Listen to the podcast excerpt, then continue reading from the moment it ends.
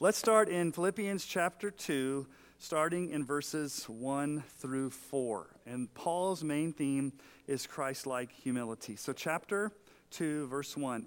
So, if there's any encouragement in Christ, any comfort from love, any participation in the Spirit, any affection and sympathy, complete my joy by being of the same mind, having the same love, being in full accord and of one mind. Do nothing from selfish ambition or conceit, but in humility count others more significant than yourselves. Let each of you look not only to his own interests, but also to the interests of others. Okay, in verse 1, Paul gives four truths about what Christ has done for us in the gospel. Okay, so before he tells us how to act, how to behave, how to treat each other, um, he tells us what God has done. Now, a lot of translations start out there. Do most of your translations so? So, if there's any encouragement, if, okay, yeah, I don't know why the English translations do that, but in the original language, it really should be since. So, like these things are true. Since these things are true, act like a Christian with humility. And so Paul lists four things that God has done for us. Okay, so first of all, he says there, since there is encouragement in Christ.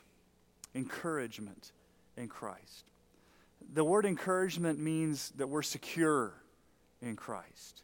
We have union with Christ. We are confident in our relationship with Christ. It really goes back to chapter 1, verse 6. What does chapter 1, verse 6 say? Just go back there real quick and look.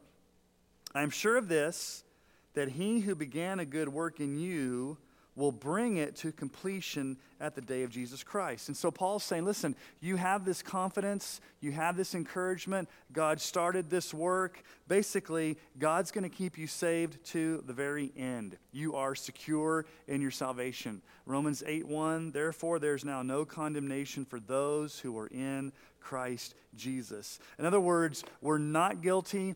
We have union with Christ. We have encouragement. We're secure. So the first thing Paul tells us is listen, being secure in Christ is the motivation for you to be humble towards others. If you're not secure in your relationship with Christ, if you don't understand who you are in Christ, if you struggle with your identity in Christ, it's going to be very difficult for you to show this type of humility and love towards others. And so, first of all, we understand that we have this encouragement in Christ. And not only that, secondly, he says, any comfort from love. From love. We are loved by Christ. Christ loves us. Now, I'm going to give you a very, very profound theological statement that you're just, you probably waited years to hear how deep this is, okay? You know we can get pretty deep here on Wednesday nights, but here's, here's probably the deepest theological thought you're going to hear tonight, okay? You ready? You ready for it? Jesus loves me, this I know. For the Bible tells me so. Little ones to him belong. We are weak when he is strong. Yes, Jesus love. Okay, that's the that's the theological truth that you're going to hear tonight, okay? The song you learned as a little child. Really, there's nothing more profound than being loved by Jesus. You're secure in Jesus. You have encouragement in Jesus. You've been comforted by the love of Jesus. And not just Jesus, but let's talk about another, the third person of the Trinity. Any participation, this is a third thing, any participation or fellowship with the Holy Spirit. We have a participation, we have a fellowship with the Holy Spirit. 1 Corinthians 12 13 says, For in one spirit we were all baptized into one body, Jews or Greeks, slave or free, and we were all made to drink of one spirit. So in the gospel, God has poured out his spirit to us so that we can experience the love of Christ. So let me say it this way. We oftentimes don't talk about the Holy Spirit in Baptist churches because we're afraid of all the things the Holy Spirit it you know, do, does do or doesn't do, that we don't talk about what he does. Um, you and I would not be Christians if we did not have the Holy Spirit. The Holy Spirit's the one that comes and lives in us. He's the one that unites us to Christ. He's the one that helps us experience the love of Christ. And so, this fellowship, this participation we have with the Holy Spirit, is what gets us that close relationship with Christ. Because let, us talk about this. Where's Jesus right now? When little kids, quote unquote, ask Jesus into their hearts, is that really a true statement? I know what they mean by that, but where is Jesus? He's physically in a body at the right hand of the Father. Who's, who's in our hearts, really? It's the Holy Spirit. Now, the Holy Spirit lives in us. He connects us to Jesus so that we can experience that love. And so we, we have this relationship with Jesus. We have the love of Jesus. We have the encouragement from Jesus. And it's given to us through the Holy Spirit. And then the last thing that Paul says there in verse 1 is that we have affection and sympathy that comes from Jesus. We've experienced this gut wrenching compassion. Now, it's kind of interesting. Didn't Paul just tell us we were loved by Jesus? Why would he repeat it? Why would, why would, why would Paul say it again? Because he doesn't want us to get over the fact that Jesus loves us. That word affection there, it's a strong word. It really means that Jesus' guts spilled out in compassion for us. It's the same word used when Jesus saw the crowds. In Matthew 9:36, when he saw the crowds, he had compassion, same word there. His, his gut-wrenching emotional compassion for them because they were harassed and helpless like a sheep without a shepherd. So in verse 1, just before we go any further, Paul lists out four blessings that we have in our relationship with Jesus. We have the security, the encouragement of Jesus. We have the love of Jesus. We have the, the fellowship of the Holy Spirit. We have the compassion of Jesus. All these things are given to us from Jesus. Now, that should make a difference in what Paul's going to say next. Since or if these things are true, and they're true for you if you're a Christian, then these things that Jesus and the Holy Spirit does for you should motivate you to do what Paul says next. And so in verse 2, we really see the main verb or the main thing in this entire section, and it is complete my joy. Make my joy complete. So it all comes back to joy. Now, let's just talk about where's Paul? Paul's in prison in Rome He's the founding pastor, the church planting pastor of the church in Philippi. And as a pastor, he's like saying, Listen, I'm in prison. I can't be with you. But what would really make me joyful, what would really warm my heart with the joy of Christ, is if you would practice these things he's about to say. So, really, one of the things that Paul's saying is basically what Paul's saying is make your pastor happy. It's basically what he's saying joyful. Complete my joy. Okay? Now, what does Paul want them to do to make him to, to complete his joy, to make it to make him joyful? What would make Paul joyful in these Philippians? Well, he, he doesn't leave us in the dark, he tells us. He really wants us to have a Christ like humility. If we don't get anything else from this passage of Scripture, the key word is Christ like humility. Not just humility, but a Christ like humility. Okay, so how do we make Paul's joy complete?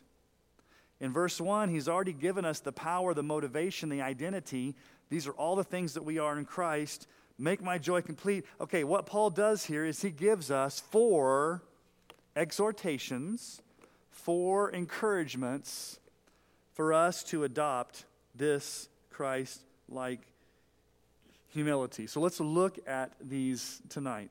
So, first of all, in verse 2, he tells us to have the same mind. Some translations use the word attitude. Now, I told you what were the two top the top words we said that were in the book of Philippians? One was joy, one was gospel, the other one's attitude. This word attitude or mind, the same attitude, it shows up around 10 times in the book of Philippians. So, what Paul wants us is to be unified in our thinking, unified in our attitude, going the same direction. So, have the same mind, have the same attitude. So, that's big ticket item. Okay? Have the same mind. Now, underneath that, and, the reason I'm, the reason I'm trying to say underneath that is I'm trying to teach you how it is constructed in the original language with the way that these verbs all link together. The main verb there is have the same attitude, have the same mind. Underneath that, there are three subheadings. Okay, remember I said there's four big ticket items, so this is the first with three subheadings. So think of an outline Roman numeral one, and then three subheadings, okay? So Roman numeral one is have the same attitude. Okay, three subheadings, okay? Subheading one having the same love. Or literally, in the present tense, keep on continually loving one another. Now, these are all in the present tense, which means that these are things we are to be continually doing as a lifestyle. We're to keep on loving one another. 1 John 3 16 through 18. By this we know love, that he laid down his life for us, and we ought to lay down our lives for the brothers. But if anyone has the world's goods and sees his brother in need, yet closes his heart against him, how does God's love abide in him? Little children, let us not love in word or talk, but in deed and in truth. So remember, big ticket item is have the same attitude. How do you have that same attitude? Subheading number one love. It all comes back to loving one another, pouring out our hearts in love, and not just saying we love each other, but showing it with action. Okay? Subheading number two being in full accord, or literally being united in spirit one souled is really what the text says. Being connected together, walking in unison, being united. It's all really saying the same thing here. Paul, Paul is just kind of piling all these things on together, but he's basically saying have the same attitude, think the same way, love each other, be, have your souls knitted together, be one soul, be united. And then subheading number three Keep on being intent on one purpose. Have one mind. Now, let's ask the question What's the purpose? What's the unity? What, what's, what are they to be together in? Is it just, hey, we're going to be together for being together? No, what is the purpose for them to be united? Go back to chapter 1 and let's read verses 12 through 14. What was their what was their goal? Or what was Paul's ambition? He's in prison, remember? So, verse 12 of chapter 1 I want you to know, brothers, that what has happened to me, being in prison, has really served to advance the gospel. So it's become known throughout the whole imperial guard and to all the rest that my imprisonment is for Christ. And most of the brothers have become confident in the Lord by my imprisonment and are much more bold to speak the word without fear the, the whole reason that we're together as a church family is not just so we're together as a church family, that's important. The reason is to advance the gospel, to share the gospel, to preach the gospel, so that people know the gospel of salvation. So, the first way Paul says, hey, make my joy complete You'd really make me a joyful pastor back here in prison if you all had the same attitude. If you were loving one another, if you were united, if you had the same purpose, if you're all going in the same direction, if you're all going to, if you're advancing the gospel together as a unit, loving one another. That would make me joyful, Paul says. So that's a positive thing. So, so verse 2 complete my joy, have the same mind, have the same love, be in full accord, be of one mind. Those are all positives. Okay. The second big thing that Paul addresses, he starts to go into a negative. Do not do something. Okay? Before it was do something, now it's do not do something. So in verse 3, the second big ticket item that we see here that Paul wants us to do in order to make his joy complete is he addresses our ambition. Do nothing from selfish ambition or conceit. When Paul there says do nothing, it's kind of a double negative. You're not really supposed to use a double negative in English. A double negative means you put two, two, two, two no's together. So, really, what he would say is don't do anything, no, not anything. Really, it would be don't do nothing, no, not at all, nothing.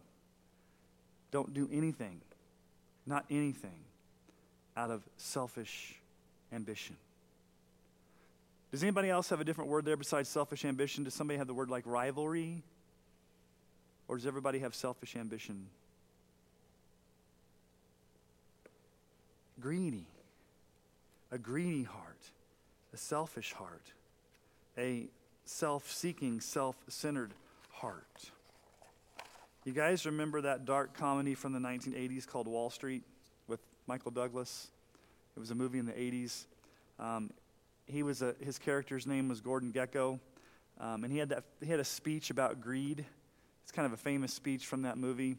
Um, and this is what he says in the movie He says, Greed, for a lack of a better word, is good.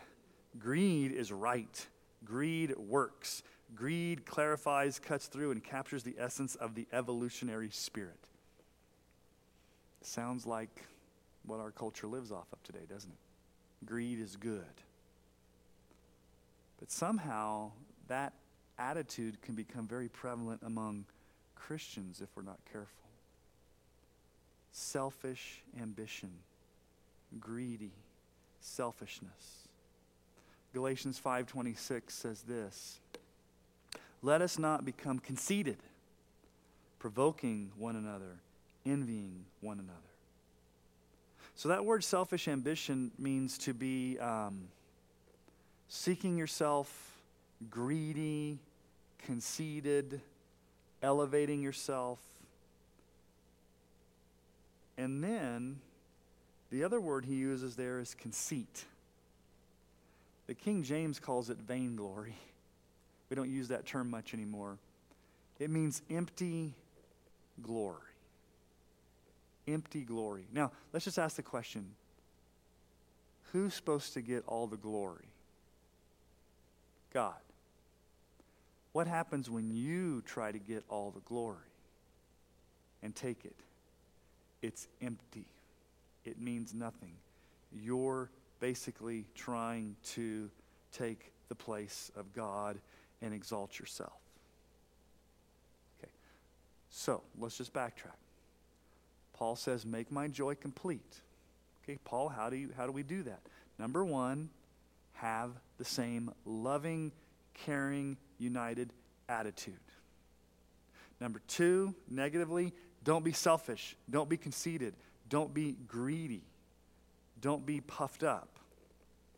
Okay, what's the third thing he does? Well, it's the second half of verse 3. Do nothing from selfish ambition or conceit, but in humility count others more significant than yourselves. Count others more significant. When Paul uses that term, count others more significant, that, that word really means give attention to. Concentrate on others, being others focused. Look at other people as more significant than yourselves. What do we tend to do? We tend to think we're the most significant ones, right? That we're the ones that should get all the attention. We're the ones that are the center of the, of the universe. Everybody should bow to our wishes and our needs. And Paul saying, no, listen, humility means that you are really others focused. You're thinking about others, you're focusing on others, you're trying to elevate others, you're not trying to draw the glory to yourself. You're, you're being humble. And then the last thing he does here, or the fourth thing, is in our focus. He wants our joy to be complete. Verse 4 Let us each look not only to his own interest, but also to the entrance of others. Almost the same thing. It's like Paul's kind of saying the same thing over and over again with just little different shades of nuance. Look out for the interests of others, to be others focused. That word means to keep a sharp eye on others. Look at, out for the needs of others. So let's just do a little bit of review. In verse 1, Paul says, Listen, this is your identity in Christ. You're loved by Christ. You're held by Christ. You're in the grip of Christ. Christ has compassion on you. You have fellowship with the Holy Spirit. Because of those things, those things, who Christ is in you, who the Holy Spirit is in you, gives you the power to do the things that Paul's asking us to do. So Paul says, Make my joy complete by, number one, having the same attitude. Number two, don't be selfish or conceited. Number three, be humble. And number four, look out for others. Now, let me just ask you a question before we go any further. Easier said than done, right? What's our natural tendency? Is our natural tendency to be humble? To look out for the needs of others? To be selfless? To be self sacrificial? I don't, you don't need to answer this out loud, but, but which of these four do you struggle with the most? I'll tell you something. Um, I did a word study about seven years ago on that word selfish ambition because I wanted to pinpoint what my, like, I think each of us have like a main sin. Like if, we, if you were to strip everything away, I think all of us struggle with like one or two main root sins that we kind of struggle with over and over again. And, and, and God just kind of hit me with a two by four, and it was selfish ambition. Let me describe to you what a person like myself, what selfish ambition means. You're highly competitive, you're kind of a type A personality, you like things to be done your way. You get impatient with others. You tend to think other people are not as competent as you. And you have a very low tolerance for any type of failure in others. And you think that you are a know it all. Anybody here want to raise their hand to that? That, that describe, I mean, I, I mean, you guys don't know me the way my wife does, but my wife's like, yeah, that's Sean Cole right there. So that's what selfish ambition means. And I think I struggle with that. I think all of us struggle with humility and being humble. Remember that old song, Lord, it's hard to be humble when you're perfect in every way. You know, my parents gave me that t shirt when I was a kid. It was funny. I had two t shirts growing up that my parents gave me. Lord, it's hard to be humble when you're perfect in every way. And the other one says, He's a legend in his own mind. Okay? so, I'll tell you how, how bad it was. I think I've told you the story before. Okay. I was five years old.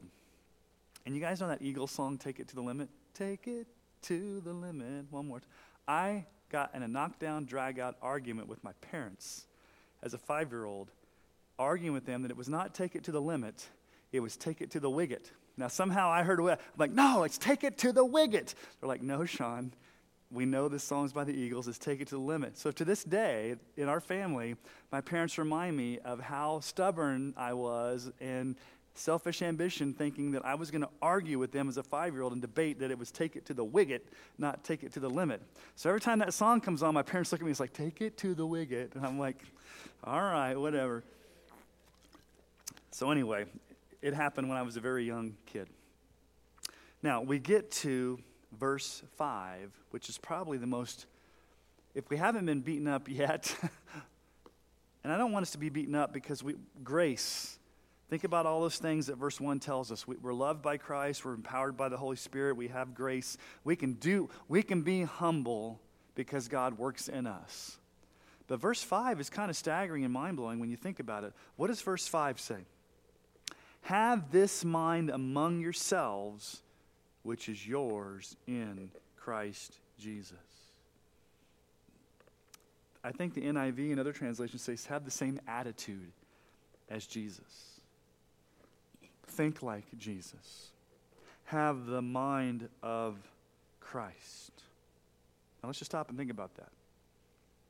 Have the mind of Christ, have the same attitude as Jesus, think like Jesus, be like Jesus. Wasn't Jesus perfect? Didn't Jesus ever sin? How in the world can we have the same attitude or mind as Jesus? Well, God promises to do that. In 2 Corinthians 3:18, we find out something very very important. We all with unveiled face beholding the glory of the Lord are being transformed into the same image from one degree of glory to another, for this comes from the Lord who's the Spirit. Okay, let me explain this passage of Scripture. When you behold, what does behold mean? When you look at when you study Jesus, when you spend time with Jesus, the Holy Spirit transforms you to look more like Jesus. As a matter of fact, this is what we've been predestined to. Now, ultimately, one day when we're in heaven, we will be like Jesus because we'll have our glorified bodies. But Romans 8 29 says, For those whom he foreknew, he also predestined for what? To be conformed to the image of his Son, in order that he might be the firstborn among many brothers. So here's something I've said over and over again, and I'll say it and I'll keep saying it. It's this the more we look at Jesus, the more we will begin to look like Jesus. Now, let me unpack that for you. The more you look at Jesus. Now, question where do you look at Jesus? Do you like stare up into heaven and see where he's at? The more you look at Jesus, what I mean that is the more you study your Bible, the more you spend time in prayer, the more that you pour your heart out to Jesus, the more that you soak up who Jesus is, the more you're going to begin to look like Jesus. You're going to begin to think like Jesus. You're going to begin to act like Jesus. Because the Holy Spirit's doing this work in you to bring you to that point. Now, let's just ask the question Will you look as much like Jesus if you don't spend time looking at Jesus? There's a direct corollary there. If you don't spend any time in your Bible reading, praying, uh, taking advantage of all the things God has given you to grow, will you look as much like Jesus as you could. No. You need to spend time growing because God has created us to do that. Ephesians 2:10. We are his workmanship, created in Christ Jesus for good works, which God prepared beforehand that we should walk in them. So here's the question, and it's a very hard question. It's a very convicting question. Am I acting, thinking, speaking, relating, and responding like Jesus. Or, as Paul would say in chapter 1, verse 27, am I walking in a manner worthy of my calling, worthy of the gospel? Or let me ask it a different way. When people look at your life, do they see a glimpse of Jesus?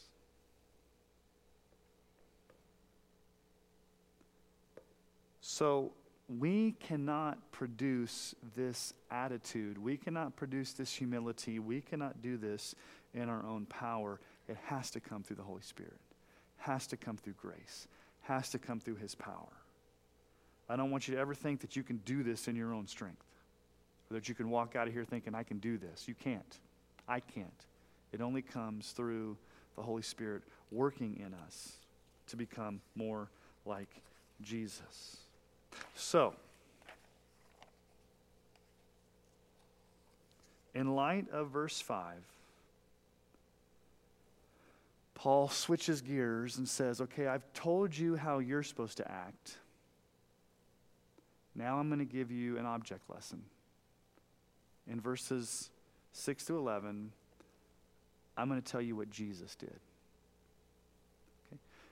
So, verses 6 to 11 is actually, I don't know if you knew this, it's an ancient hymn. It was sung. It's called the Carmen Christi, which means to the body or the work of Christ as God. many scholars believe was sung by the early church to remind them of the glory of Christ. So this is so verses 6 to 11 was like a praise song or a hymn that they would sing. And sometimes the early church would sing hymns or they would recite creeds that would remind them of who Jesus was and what he did. Now, this hymn has two purposes. And, it has a twofold purpose. Very intricate, complex hymn here. Number one is to instruct us. There's some deep theology in this hymn as to who Jesus is. So, number one is to instruct us, but number two, it's to inspire us to not only worship Jesus, but imitate him. Here's what Paul's point is Paul's basically saying, okay, I'm calling you to be humble. I've just told you to be humble. I've, I've said you, have, you need to be humble. Now I'm going to illustrate it by giving you the ultimate example of humility in what Jesus did. And by the way, you need to have the same attitude that Jesus did. So it brings up the question what attitude or what did Jesus do that showed ultimate humility? So in this hymn, Paul gives three overarching ways that Jesus voluntarily humbled himself that are used to both instruct and inspire us. So, three big things. again, this hymn is to instruct us. We're going to get some deep theology, but it's also to inspire us to be like, wow, if, G- if this was the attitude of Jesus, Paul's saying, if this is the attitude Jesus has, you need to have that same attitude. Well, let's find out what it was. Okay? So, let's read verses 6 through 8.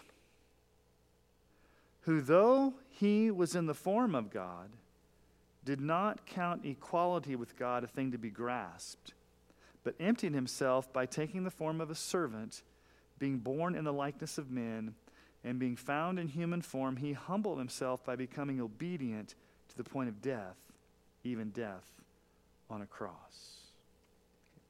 What I want you to see, I wish I had a whiteboard behind me, but I'm going to use my hands here. This hymn has a progression. It starts with Jesus in heaven he leaves heaven to become a man, not just any man, but a servant, and not just any servant, but the lowest point is to die on the cross. So it starts from Jesus being in heaven, having all the full rights of God, being the perfect Son of God, being the eternal Son of God, but voluntarily choosing to leave all of that to ultimately come to die on the cross.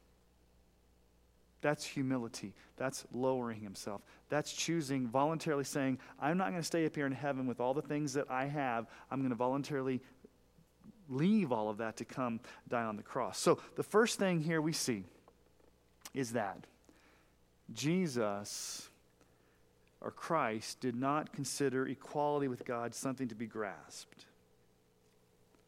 Now let's think about this.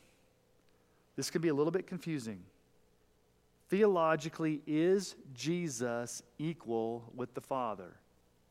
Yes. Does Jesus share all the full attributes of God as God the Father? Yes. Jesus is fully God.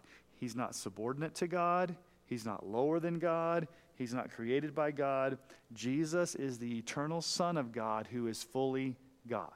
Not the same person as the Father but fully God, shares the same essence of Godhood as the Father, though distinct in person. And so, the amazing truth here that Paul just wants to start with is that Jesus has always been fully God. Though he was, he was in the form of God. That word was means that he, is, he has always existed as God. There never was a point in time where Jesus came into existence. He's always existed forever and ever in eternity past and forever and ever in eternity future, if there's such a thing as time in eternity, as fully God. He's existed as the form of God. He has always been God. That, that, I didn't put a lot of this in your notes because I didn't want to bog you down with a lot of the Greek, because the Greek is very, very helpful here in helping us to understand that. Though he was, that word was literally translated, he really has always been. He really has existed in the form of God. That's the word morph or morphe. It means the essential nature, that which is unchanging.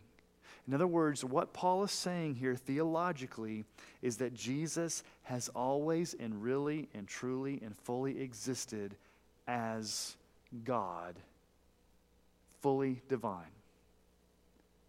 Jesus has always been fully divine. John 17, 5 tells us that. Jesus is praying in the garden Father, glorify me in your own presence with the glory I had with you before the world existed. Jesus shared the same glory with the Father even before the world existed. Now, I, maybe I should talk a little bit about the Trinity here. Um, so let's just talk about the Trinity because sometimes it gets confusing. There's one God, correct? Within that one God, there are three distinct persons. Who are the three persons? The Father, the Son, the Holy Spirit. Is the Father fully God? Yes. Is Jesus fully God? Yes. Is the Holy Spirit fully God? Yes. All three persons are fully, totally, eternally they share the same essence as God, but they're three distinct persons. So let's ask it a different way Is the Father the same person as Jesus? No. Is Jesus the same person as the Holy Spirit? No. Is the Holy Spirit the same person as the Father? No. They're three distinct persons Father, Son, Holy Spirit. Yet these three persons share the full essence, substance, being, whatever word you want to use, as fully God. And they are co equal and co eternal. They've always, all three have always existed. All three are fully powerful. All three share the same glory. There's no hierarchy or subordination. All three share the same essence as God, eternally, fully, but yet are three distinct persons. So, what Paul's saying here is that Jesus has always fully, totally existed as God, fully divine, the eternal Son of God in heaven with all of the glory of deity, co equal, co eternal with the Father. Hebrews 1 3. He, that's Jesus, is the radiance of the glory of God and the exact imprint of his nature, and he upholds the universe by the word of his power. Okay. So, what does Jesus do as fully God? Although he has always truly existed in full deity as God, distinct from the Father, different person, but shares the same Godhood, he did not count equality with God a thing to be grasped. In other words, Christ did not greedily seek his own advantage. Did Jesus have every right and privilege as the eternal Son of God to everything in heaven? Does he have all the authority, all the power? Does he share equality with God? Yes. But what did Jesus voluntarily choose to do?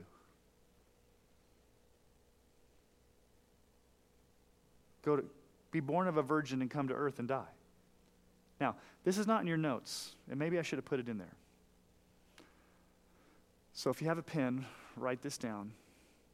There is what we call the eternal covenant of redemption. The eternal covenant of redemption.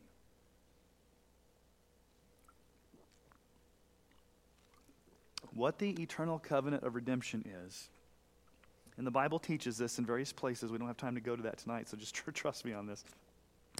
The Bible teaches that in eternity past, the Father and the Son made a covenant, made an agreement. The Father would send Jesus to earth, and Jesus would voluntarily do that. And so it wasn't like the Father sent Jesus against his will, like God, the Father came to Jesus says, I want you to go to earth. And Jesus says, I don't really want to go. It wasn't like that. It wasn't like the Father had to arm twist Jesus. It was, it was the Father said, I love my people so much, and their sin is so great.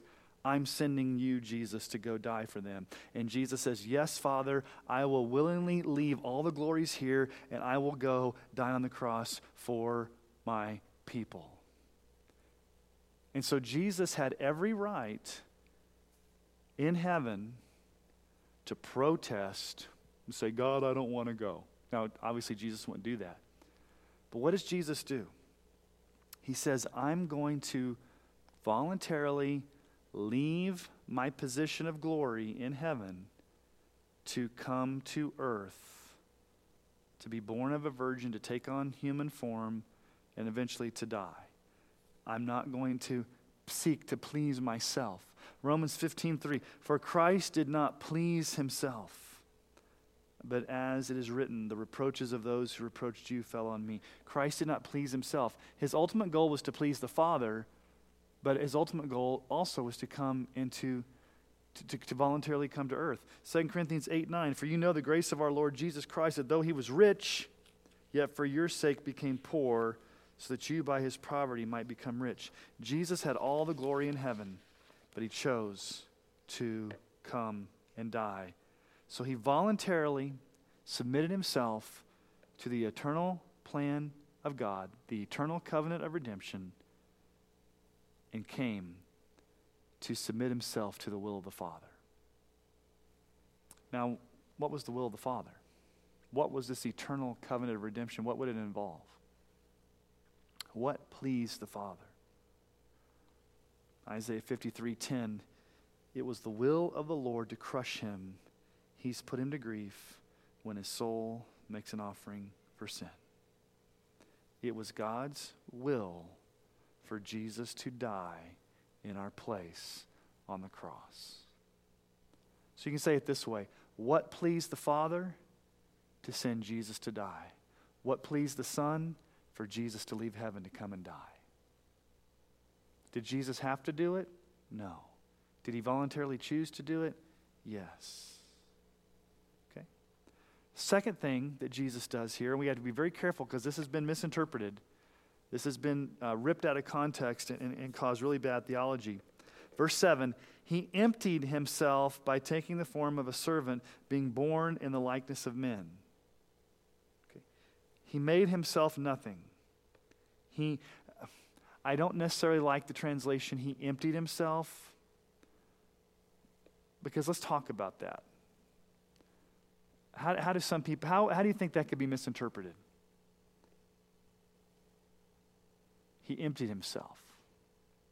Many liberal theologians have abused this term to say that Jesus gave up his divinity while on earth. So, what, did Jesus, what Jesus emptied himself of was his divinity. So, when he came to earth, he was only more like an exalted man, or he was just merely a man, and he, didn't, he wasn't fully God and fully man. He emptied himself of all divinity when he came. Um, that's pretty much heretical and finds no support in Scripture. Okay. Jesus never emptied himself of any type of divinity or any of his godhood. I think the King James Version actually probably has the best translation of this. basically, the way, it, the, the way it really should be translated is that he made himself of no reputation. It wasn't though Jesus emptied himself of being God or ceased being God or ceased to be equal with the Father. Instead, ba- basically, you could take it this way Jesus voluntarily laid aside the privileges that were his. Jesus says, I don't care about my reputation and what I, all the things I have in heaven. I'm voluntarily laying that aside that's rightfully mine, and I'm going to come and, and serve. It's not like Jesus stopped being God. Think about it this way Jesus has always been God, He just added humanity to His divinity. There was nothing subtracted from Jesus. It wasn't like Jesus stopped being God when he came to earth. He's always fully God when he came to earth. He just added humanity, so he's fully God, fully man at the same time. Now, that's called the hypostatic union. We don't have time to talk. We may get, we may, may get into that, but Jesus is, is ultimately fully God and fully man. So, how did he empty himself, if you like that term? Or how did he make himself of no repute? Or how did he lay aside his privileges? Well, the text here tells us that Jesus did that in two specific ways. First of all, he took upon himself the form of a slave or a servant. Verse 7 He emptied himself by taking the form of a servant. A servant. Do you guys remember the most poignant example of when Jesus was a servant in John chapter 13? What did Jesus do with his disciples? He bent down and he washed his disciples' feet. He was a servant. He fulfilled all of those Old Testament prophecies of being the suffering servant. A servant. Isaiah has those servant songs, the suffering servant, and you see the prophecy that came true about Jesus being the ultimate servant in Isaiah 53. 3 through 5. He was despised and rejected by men, a man of sorrows and acquainted with grief as one from whom men hid their faces. He was despised, and we esteemed him not. Surely he's borne our griefs and carried our sorrows, yet we esteemed him stricken, smitten by God, and afflicted. But he was wounded for our transgressions, he was crushed for our iniquities, and upon him was the chastisement that brought us peace, and with his stripes we're healed. Let's talk about slavery for a moment. Not United States Civil War chattel slavery that we're familiar with in the, in the dark days of, of our country. But back then, the Philippians would have understood what it meant to be a slave. Because when you became a slave, you gave up all rights. You didn't have any rights.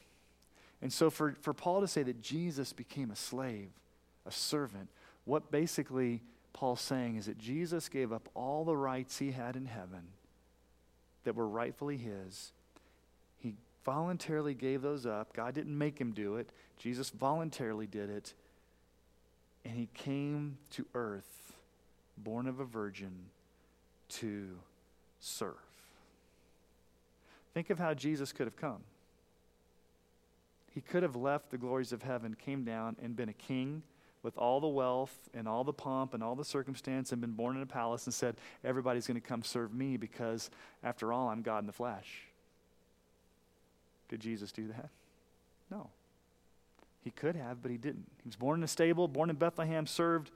Matthew 20, 26 to 28. It shall not be so among you. Whoever would be great among you must be your servant, and whoever would be first among you must be your slave, even as the Son of Man came not to be served, but to serve, and to give his life as a ransom of many. Why did Jesus come? To be served? No, but to serve and to give his life. So, so think about the progression here. We're talking about this, this lowering, this progression. Jesus starts out in heaven. He gives up all those rights. He comes down to earth. He comes as a servant. And then the second thing here, Paul says, is he comes as a man. Okay? He doesn't come as like this exalted angel or something. He comes as a man. And, and, and ultimately, this is called the incarnation. At a point in time, Jesus was born of a virgin. He was a real man. Okay. Did Jesus cry? I'm sure he cried when Mary rocked him. Was Jesus ever hungry? Did Jesus ever get tired? Did Jesus physically suffer? Jesus experienced everything we as humans experience except for one significant difference. What's the one thing Jesus never experienced? He never once sinned. Okay?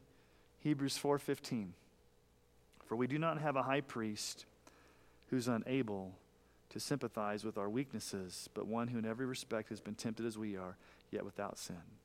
Now we get to the third point of humiliation, okay? So the first point is Jesus left the glories of heaven. Second, he, became, he came as a man to serve. And then thirdly, the ultimate. He identified with us as humans in the sense that he went through all the ridicule, the struggles, the, the heat, the sweat, the work, the suffering, even though he didn't sin. But look at verse 8. Being found in human form, he humbled himself by becoming obedient to the point of death, even death on a cross. Paul basically says here's the lowest point of humiliation. Jesus has gone from being glorious in heaven to choosing voluntarily to come to earth as a man, fully God, fully man, but not just any man, but a man to come to suffer all the things that we've suffered and then ultimately to die. And it wasn't just Jesus was going to die of old age. Paul's like, he's going to be obedient to the point of death. What kind of death? Oh, yeah, death on a cross. The worst kind of death. Do you know that in ancient Israel during that time, in polite Roman society, the word cross was an obscenity? It was a cuss word. You wouldn't, you wouldn't even mention the word cross because it was reserved for criminals and for vile rebels. It was a scorn for both Jews and Gentiles. So, what did Jesus experience when he humbled himself to the point of death, even death on a cross? What is encompassed in the cross? Is it just the fact that Jesus was crucified? Let me remind you of something. Thousands of people were crucified during the time of Jesus. Remember, there were two criminals on each side of him.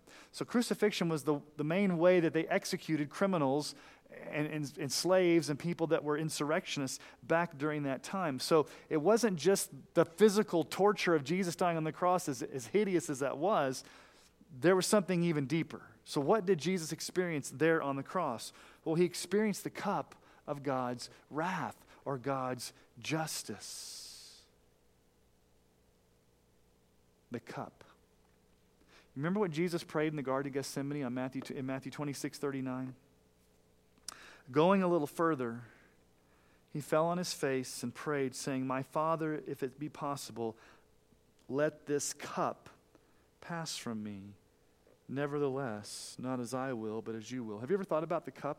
Jesus says, Let this cup pass from me. What's Jesus talking about? The cup. What cup is Jesus talking about? What was the cup? If you go back to your Old Testament, the cup that he would have to drink until it was empty was God's wrath or God's justice poured out against sinners. The cup. Jeremiah 25 15. Thus says the Lord, the God of Israel Take from my hand this cup of the wine of wrath, and make all the nations to whom I send you drink it. Drink the cup of God's wrath to the very last drop. Jesus says, Father, if at all possible, let this cup pass from me. What Jesus is praying is, and then he says, Nevertheless, my, not my will, but yours. Jesus knows that when he goes to the cross, when he becomes obedient to the point of death, he knows that he's going to experience the full cup of God's wrath against our sin in our place, and he's going to experience that if you go and look at Revelation 14, 9, 9, 9 and 10, we're not going to look at that, but you find out at the very end of the age, God pours out his wrath on the unbelieving world, and it's called the cup of his wrath. So Jesus is going to become obedient to death on a cross. He's going to experience the justice that we deserve. He's going to experience the pain, the suffering, the anguish the punishment that we deserve. And so remember, this is a hymn that they were singing. And the hymn has reached its lowest point. Where did it start? Jesus is equal with God. So the full glory of God.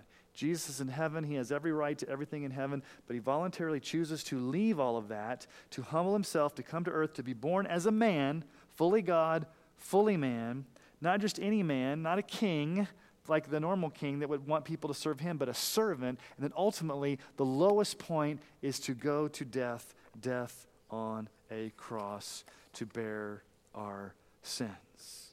So we've seen the progression go from heaven to earth to the cross, the lowest point of humiliation.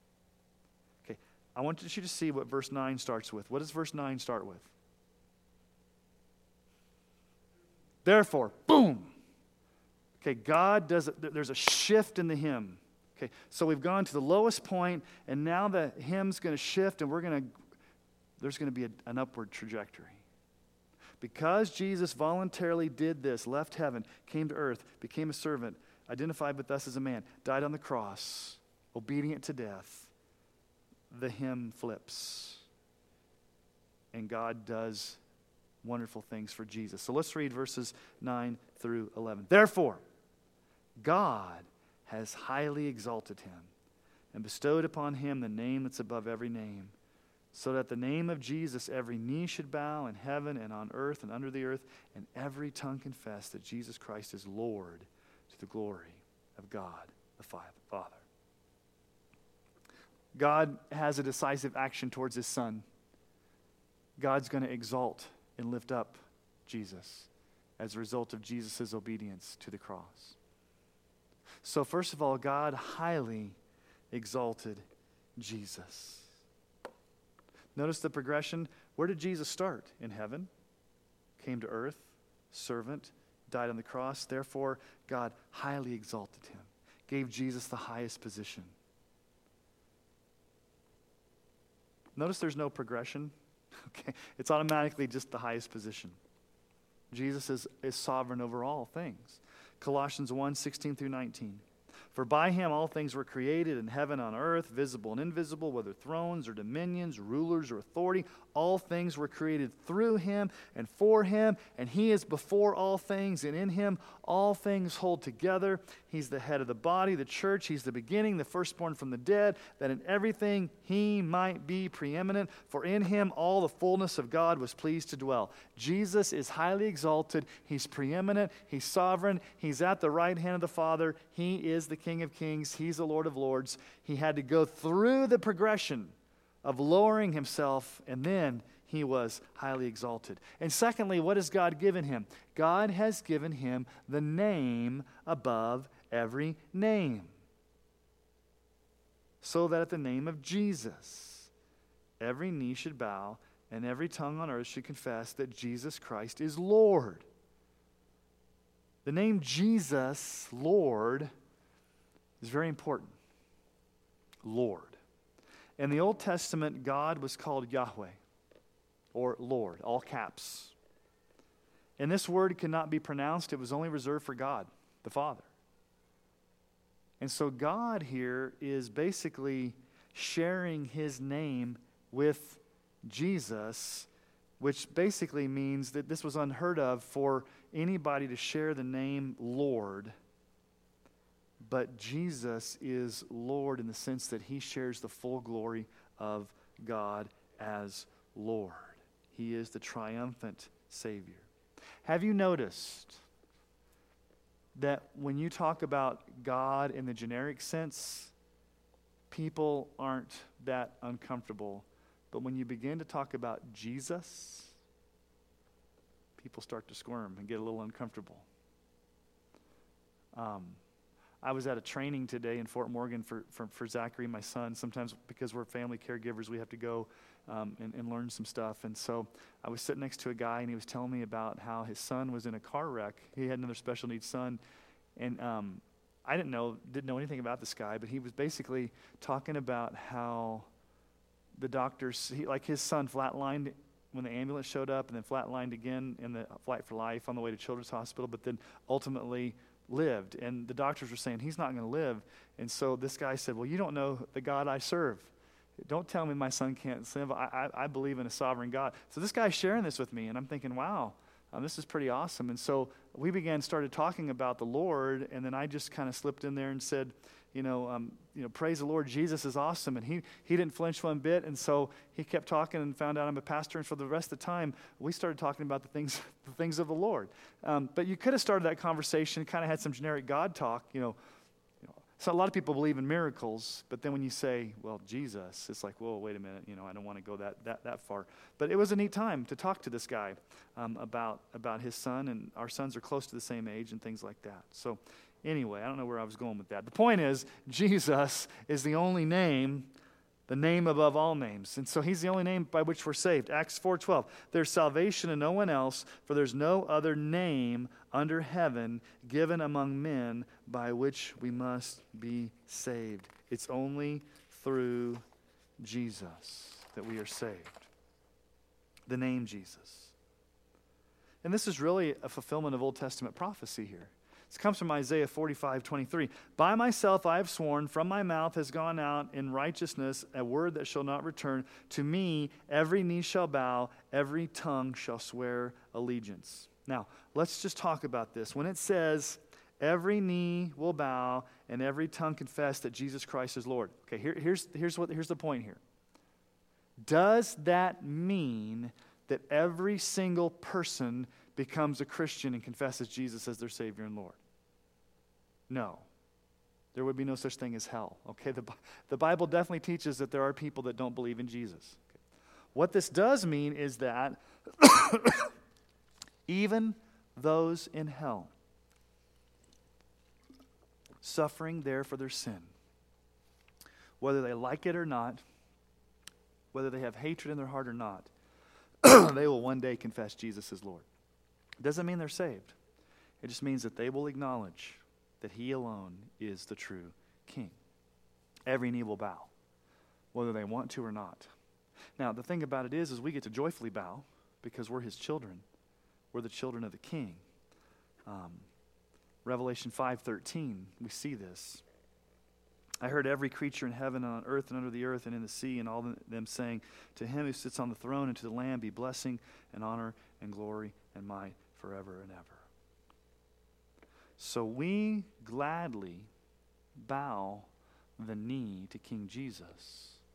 We joyously confess him as Lord. And when we confess him as Lord, it really means that we openly declare that we agree with God that Jesus is King. The word to confess means to agree with God. Basically, what we're saying is, yes, God, we agree with you that Jesus is King, Jesus is Lord, Jesus is sovereign. We gladly confess this. We gladly bow our knees. We get the privilege of bowing the knee and confessing Jesus as Lord, as the only, the only way of salvation. Now, what's the purpose of all of this? What's the whole reason for all of this? For what purpose? To the glory of God the Father. This is all about God's glory. Now, we went through that hymn, and we went through it pretty extensively. So let's ask the question why was this entire hymn, verses 6 to 11, given in the first place? It was an example that Paul gives. It's like a sermon illustration Paul gives of Christ's humility as a way for us to emulate. What does he say back up in verse 5?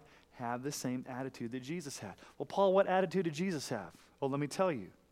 He voluntarily left all of his rights and privileges. He came to serve and he became obedient to death on a cross. That's the attitude Jesus has, and I want you to have that same attitude. So it was to instruct us in some deep theology about who Jesus is, but it was also to inspire us to be like Jesus.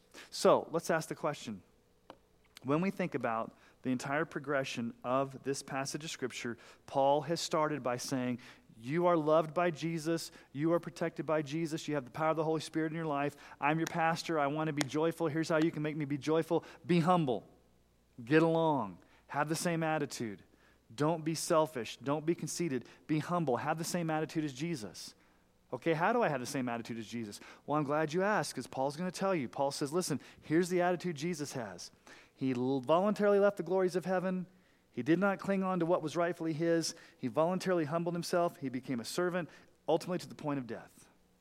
And so that's how I want you, Paul says, to emulate or have the same attitude as Jesus. So let's ask the question How can we? We can't repeat the cross, obviously. We're not supposed to die for our own sins, or there's some things that are unrepeatable, obviously, because Jesus died once and for all. But if we are to have the same attitude as Jesus and what he did, let me just give you some ideas here, some thoughts. We are to voluntarily submit to the will of the Father and not seek to be the Lord of our own life. What did Jesus do? He obeyed the will of the Father. He did not cling to his own rights, he did not seek his own advantage. We should voluntarily submit ourselves to God's will, not our own. We have plans for our lives. We have things we want to do. We have our agendas. And, and, those things may come in great conflict with what God has for us. And at the end of the day, we should submit ourselves to God's will and what God wants us to do. Okay, we are to empty ourselves. We are to die to ourselves every day. We're to take up our crosses and follow Jesus. We're to give up our rights and privileges to serve others. And ultimately, we are to be humbly obedient to whatever God calls us to do. Whatever God calls us to do. So Paul says, listen, the way that you can be humble, the way that you can have a Christ like humility, is to look at what Jesus did. He voluntarily left the glories of heaven, he became a servant, he became obedient to death. You do the same thing. Not in the same way, but the same attitude. Voluntarily give up rights. Don't seek our own privilege. Don't be selfish or self seeking. Look to the, to, the, to the needs of others. Serve others. Be humble. Be willing to be a servant. Be willing to have an attitude of love and compassion and unity. And be willing to submit yourself to the will of the Father because it's not all about you, it's about God and His agenda and His glory and His will, not ours. So that's the hymn. And that's where we're going to stop tonight unless you all have questions or comments. I'm not taking any snide remarks tonight. Yes, yes, Brent. Um, mm-hmm.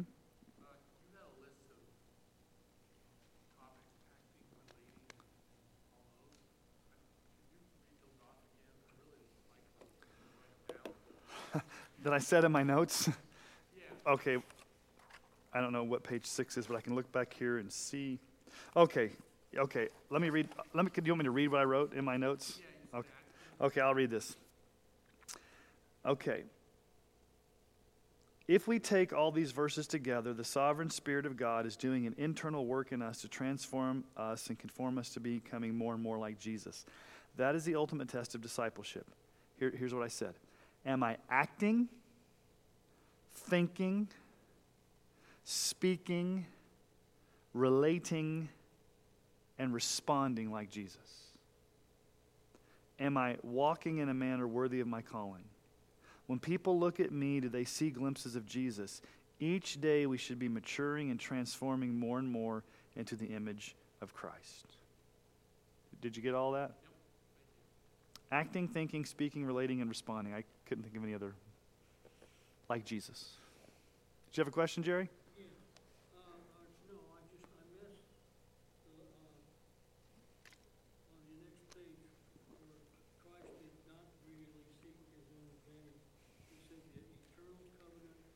Redemption.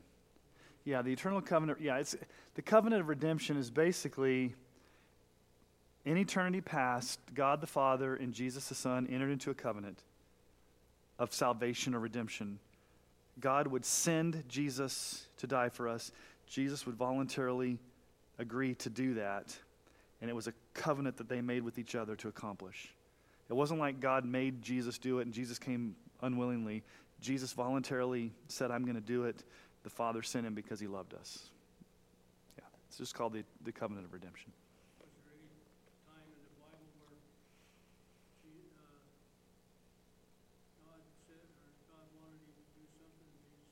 No. There's no time. The question is, was there ever a time when God asked Jesus to do something and Jesus said no? As a matter of fact, in the book of John, I think it's around John chapter 5, I'd have to go back and look. Jesus says, I always do the will of my Father.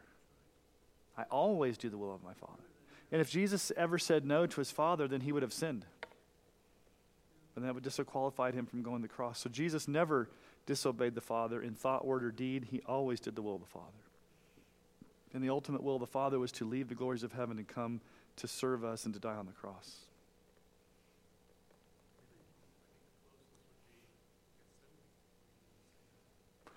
Yeah, but even then he said, not, not my will, but your will be done. Yeah. Any other questions? I've been getting you guys out 10 minutes early, which is, is good. All right, we'll keep trekking through Philippians. Um, I guess the main thing is do we have a Christ like humility? And do we look to Jesus as our example of what he did?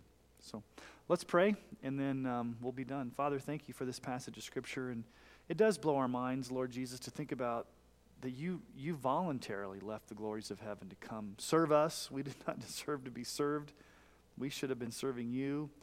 You did not deserve to die. We were the ones that should have deserved to die, but you went there willingly. You were obedient to, to death. But then, Jesus, you're highly exalted. You're the King of kings, the Lord of lords. You have the name above all names. We want to gladly bow to you.